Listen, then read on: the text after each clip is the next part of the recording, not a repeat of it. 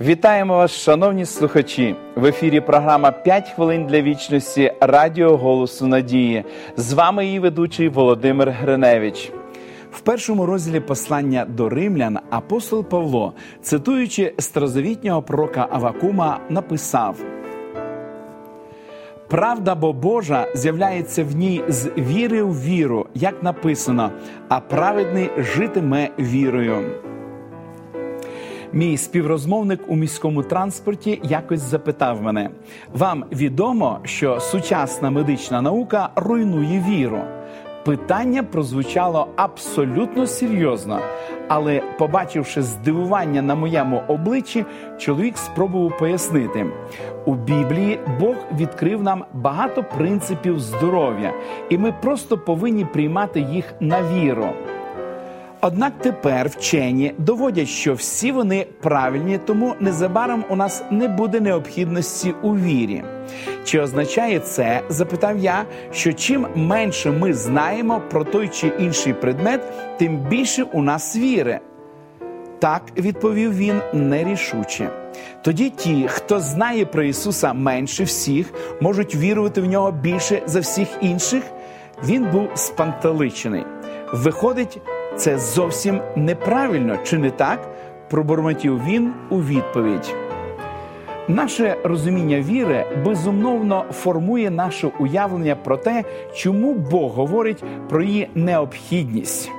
Якщо віра сліпий стрибок у темряву, значить Бог вимагає, щоб ми були забобонними і винагороджує нас за нашу легковірність. Якщо ж віра це лише зовнішня згода з тим, що життя і смерть Христа похвальні і цінні, то такі віруючі можуть думати, що віра стає їхнім законним правом на прощення. А що якщо поглянути на віру як на осмислені, довірливі, дружні стосунки з тим, хто полюбив наші душі? А можливо, вона має на увазі повернення Божих створінь в узи любові зі своїм творцем, відновлення доброго, близького спілкування з Отцем, яким Адам і Єва насолоджувалися в Едемі. Бог став ініціатором у подоланні відчуження між ним і людиною, запропонувавши безцінний дар свого сина як жертву спокутування і примирення.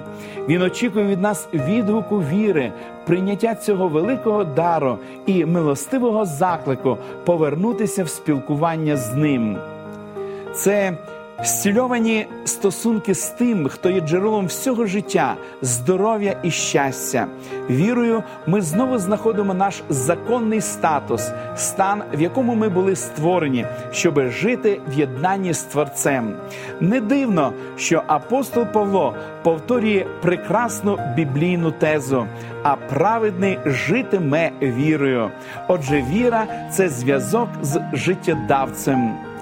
Попросимо в молитві нашого Бога укріпити нашу віру.